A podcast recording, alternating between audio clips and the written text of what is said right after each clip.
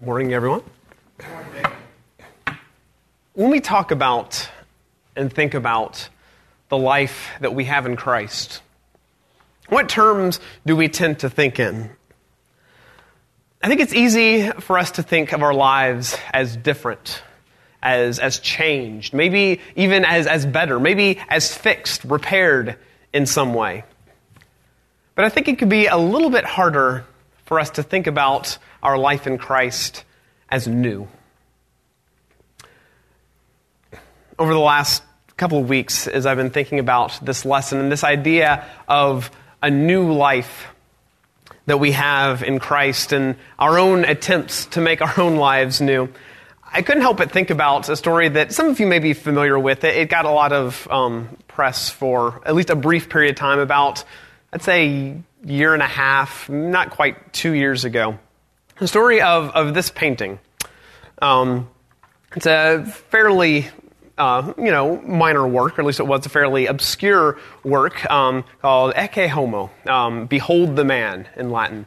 Um, it was a painting that was done in, and I'm not going to try and pronounce the town or the church that it was painted in. It's in Spain, and I would horribly butcher the pronunciation, so I just I worked on it. I, I gave up. So, um, but it was a small church in uh, you know a kind of out of the way place in Spain, and uh, back around 1930 or so, um, there was an, an art professor and, and artist painter um, who would vacation in this town, um, spend a lot of his holidays there, and as a as a, a gift um, to, to the church, he painted directly on the walls. It was a fresco. He he painted this painting, and you can see it. This is you know clearly there's a little bit you can probably tell from there a little bit of deterioration in in the plaster.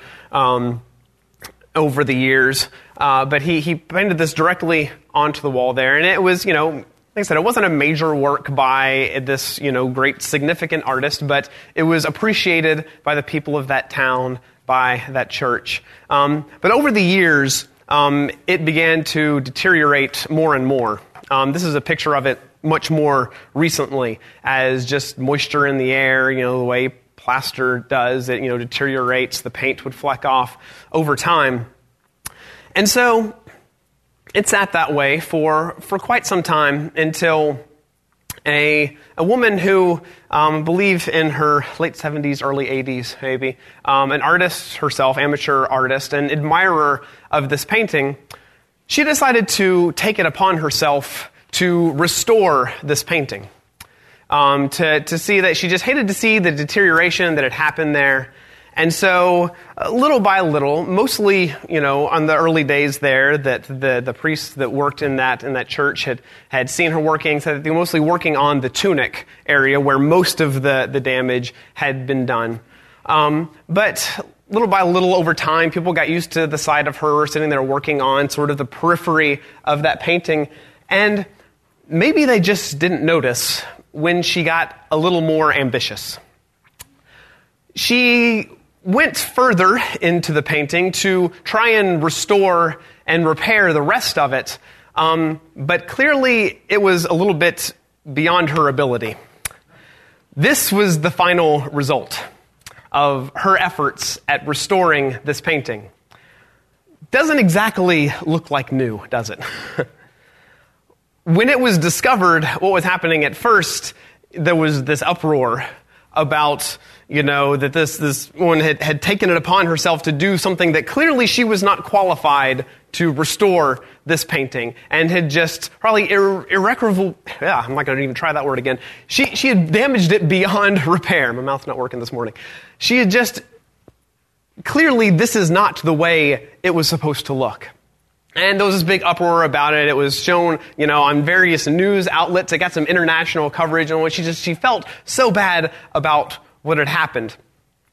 Um, now, there, there's a good side to this story. I don't want to go on without missing it. It, it got so much play and, and so much attention that it actually, this obscure little painting in this out of the way church suddenly became quite a popular tourist attraction. People wanted to go and see it for themselves, so much so that eventually this church put up a little donation box and just, you know, it was requesting just, you know, one euro of, of an admission price to, to come and see it. And they were actually able to raise, at least at the time of, of the writing of the article that I was reading, um, something like over 50,000 euros that they were able to raise for, for local charities. And so some good did come out of it.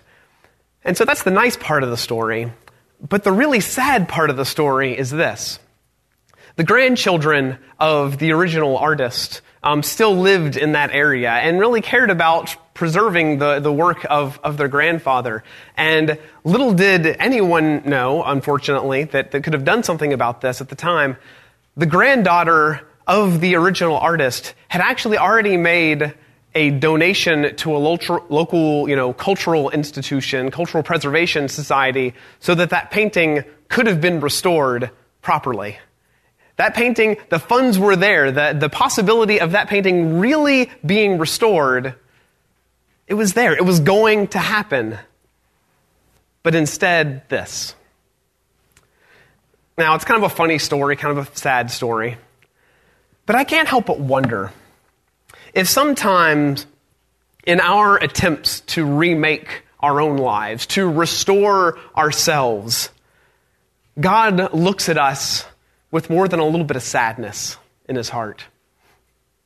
He's trying to tell us that he has already provided for real restoration. The price has been paid. It's there. Real restoration, real new life is available. But we have such a tendency to try and restore our own lives in so many different ways. Uh, uh, a new habit, a new job, a new relationship, or a deepened relationship. So there's nothing wrong with these things that we try to do to, to add to and, and, and augment and, and, and enhance our lives. There's nothing wrong with those things, but there's no life in them. We get ourselves into a lot of trouble when we start to think that the ways that we might try to restore and refresh and renew our own lives, when we start to confuse those things with real life. Because, see, all of those things, they'll also eventually need renewal as well. Because there's no life really in them.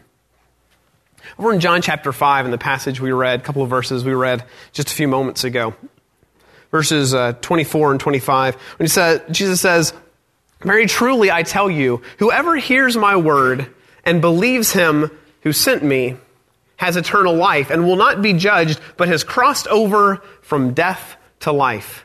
Very truly I tell you, a time is coming and is now come when the dead will hear the voice of the Son of God, and those who hear will live. You see, only Jesus can give real life.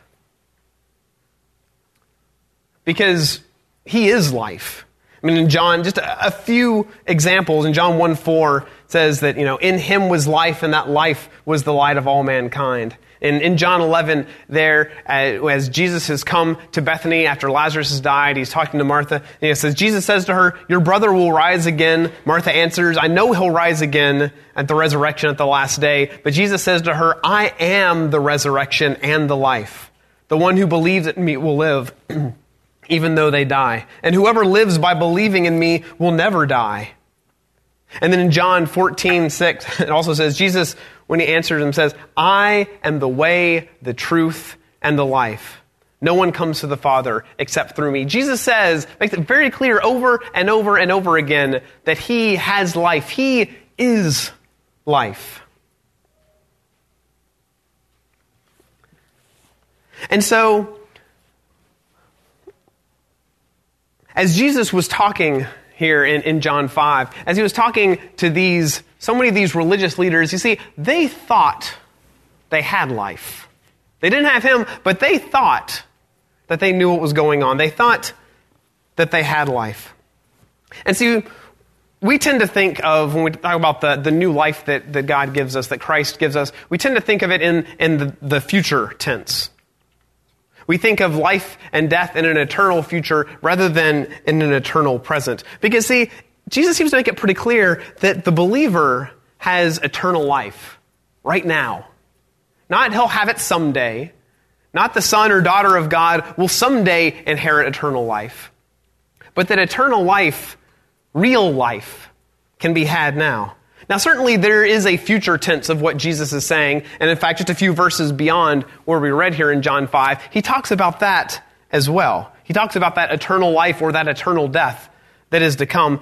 But that doesn't seem to be what he's talking about here, especially when he says in there in verse 25, Truly I tell you, a time is coming and how now has come when the dead will hear the voice of the Son of God, and those who hear will live.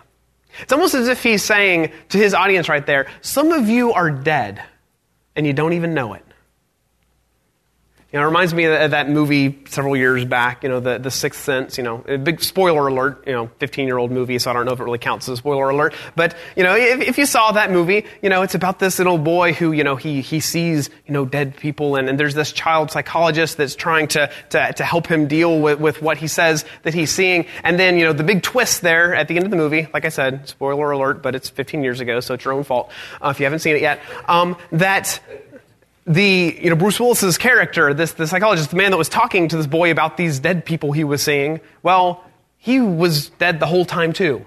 He didn't know it, that he was just another one of these, you know, these dead people that he was seeing, not someone who was li- just living his own life. He, he thought he was still alive. And it seems like Jesus is saying the same thing to these people. There's some of you, there are people that I am talking to that are hearing my voice today that are dead, but when they hear my voice, said the time has come.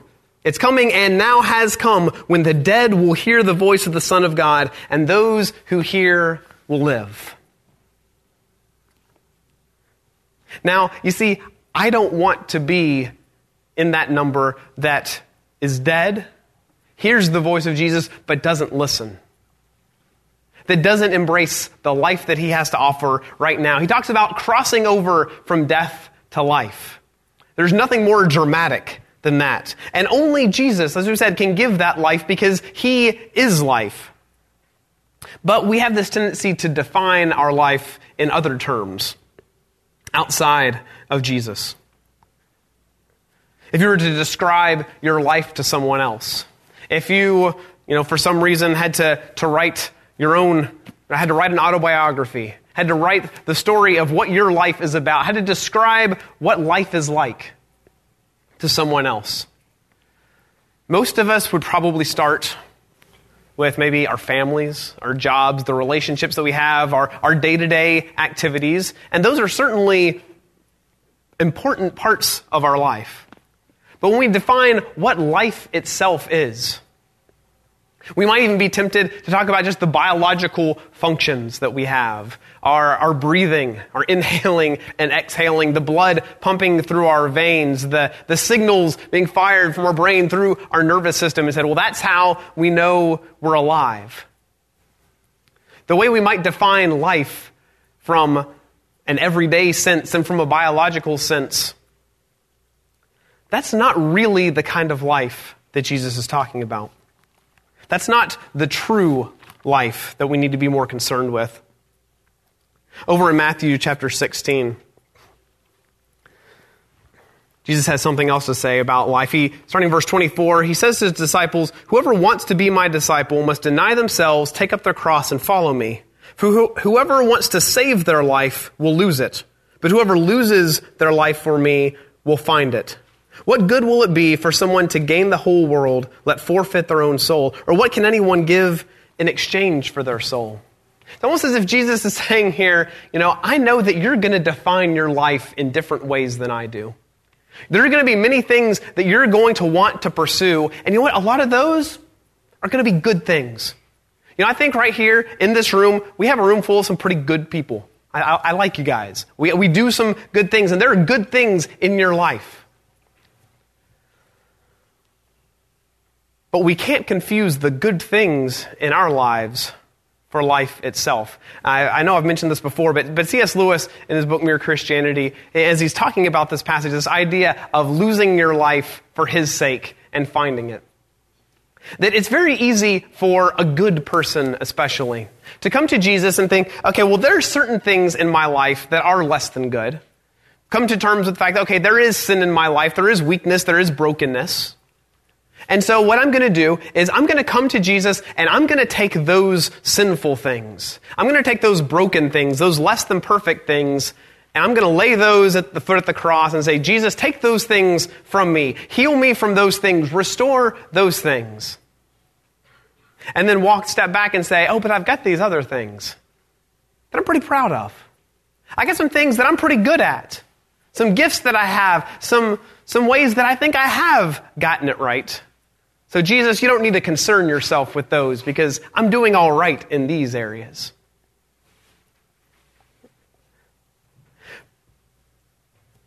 But in so many ways, when we take the things that we think are good in and of ourselves, and we try and hang on to them tightly and say, Oh, Jesus, I don't need to give those to you because those are doing okay on their own. I can't help but think that Jesus is saying, No, no, no. I need all of you. Because no matter how good you may be, that life that you have, no matter how many good things you may add into your life, if you try and save those, if you try and tightly grip onto those things, they're just going to slip through your fingers. You're going to lose everything you have because there's only one life. Not anything you can do. There's only one life that's actually going to last. One real life, and that's only the life that I can give you, not any part of life that you can build for yourself. And so when I think about this, there's a question that always comes to mind, and I have to admit, it's not a fun question. It's not a comfortable question. What about your life? What about my life just shouts new? Because, see, sometimes I'm afraid that we look a little bit too normal. We look a little bit too natural. In Ephesians 4, starting in verse 17, in the little heading in, in my Bible here, it says Instructions for Christian Living. Pretty broad topic there, but there's something very specific about these first few verses that I think we need to listen to. So Paul says to the church in Ephesus, So I tell you this and insist on it in the Lord, that you must no longer live as the Gentiles do, in the futility of their thinking. They are darkened in their understanding and separated from the life of God because of the ignorance that is in them due to the hardening of their hearts. Having lost all sensitivity, they have given themselves over to sensuality so as to indulge in every kind of impurity, and they're full of greed. That, however, is not the way of life you learned when you heard about Christ and were taught in him in accordance with the truth that is in Jesus. You were taught with regards to your former way of life to put off your old self, which is being corrupted by its deceitful desires, to be made new in the attitude of your minds, and to put on the new self, created to be like God in true righteousness and holiness. Now, I'm sure the original hearers of that might have had just a, a moment where they thought, well, wait a minute, some of my pagan neighbors, well, they're not all bad, are they? I mean, but I've, I've, got this friend down the road, and no, he doesn't have this new life in Christ, but he's kind. He's a good neighbor to me. He treats his family well. He, he does his job well. Surely I don't need to be that different from him, do I? But I think one of the things that, that Paul here and, and God would have us to, to warn ourselves against, and, and remember that no matter how good we may feel about ourselves, no matter what good things we may do, we can still hold on so tightly to an old self that maybe can be good for a season, maybe has the appearance of some holiness. But ultimately, if it isn't coming from God, if it's coming from ourselves, it's corruptible, it's temporary, it's all going to fade away.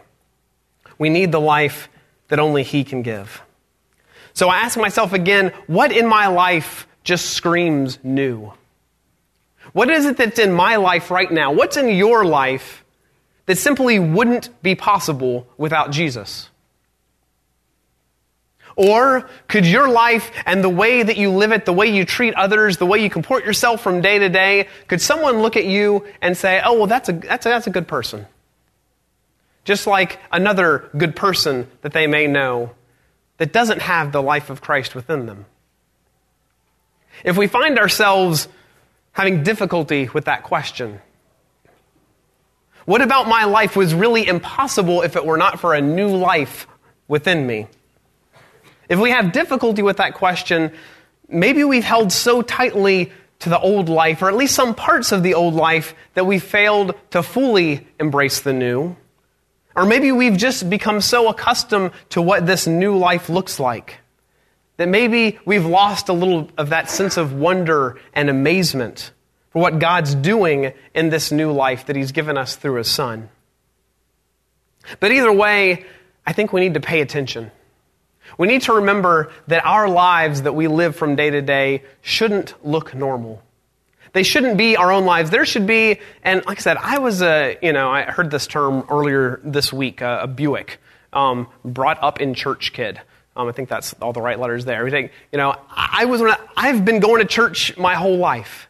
You know, I've been taught the, the good things I'm supposed to do. And I have to admit, there are a lot of times when it's really a little hard for me to see the distinction between who I was and who I am because I felt like I was always at least kind of good along the way. And so, especially for those of us who feel like we've, we've done pretty good in our lives, that we haven't had just a whole lot of struggles, it can be even harder for us to not pay attention to what God is really trying to offer us. And it can be really easy for us to start settling for something a little bit less because we thought what we had was good enough. But Jesus says, once again, back in the passage we started with, that those who hear his word, believes him who sent him, will have eternal life, will not be judged, but has crossed over from death to life. The difference really is that huge if we'll take the time to pay attention and really see what God has to offer. So, is your life new today? Have you embraced a new life that is so fundamentally different than the life you had without Jesus that it simply can't be explained in any other way? If you see that possibility, you see that life set before Him, and you want to take advantage of it, and you feel like you haven't yet, if you haven't entered into God's kingdom yet, we can help you do that today. We can, if you'd like to know more about how that takes place, we'd love to help you with it. Or if just somewhere along the way you've forgotten about the wonder and the beauty and the majesty of what God is trying to do even in your life. And you'd like the support and the prayers of this church so that you can get back onto that road of living a life that is so remarkably different than life without Christ that people can't help but notice that there's something new about you. There's anything we can help you do this morning, please come and let us know while we stand, while we sing.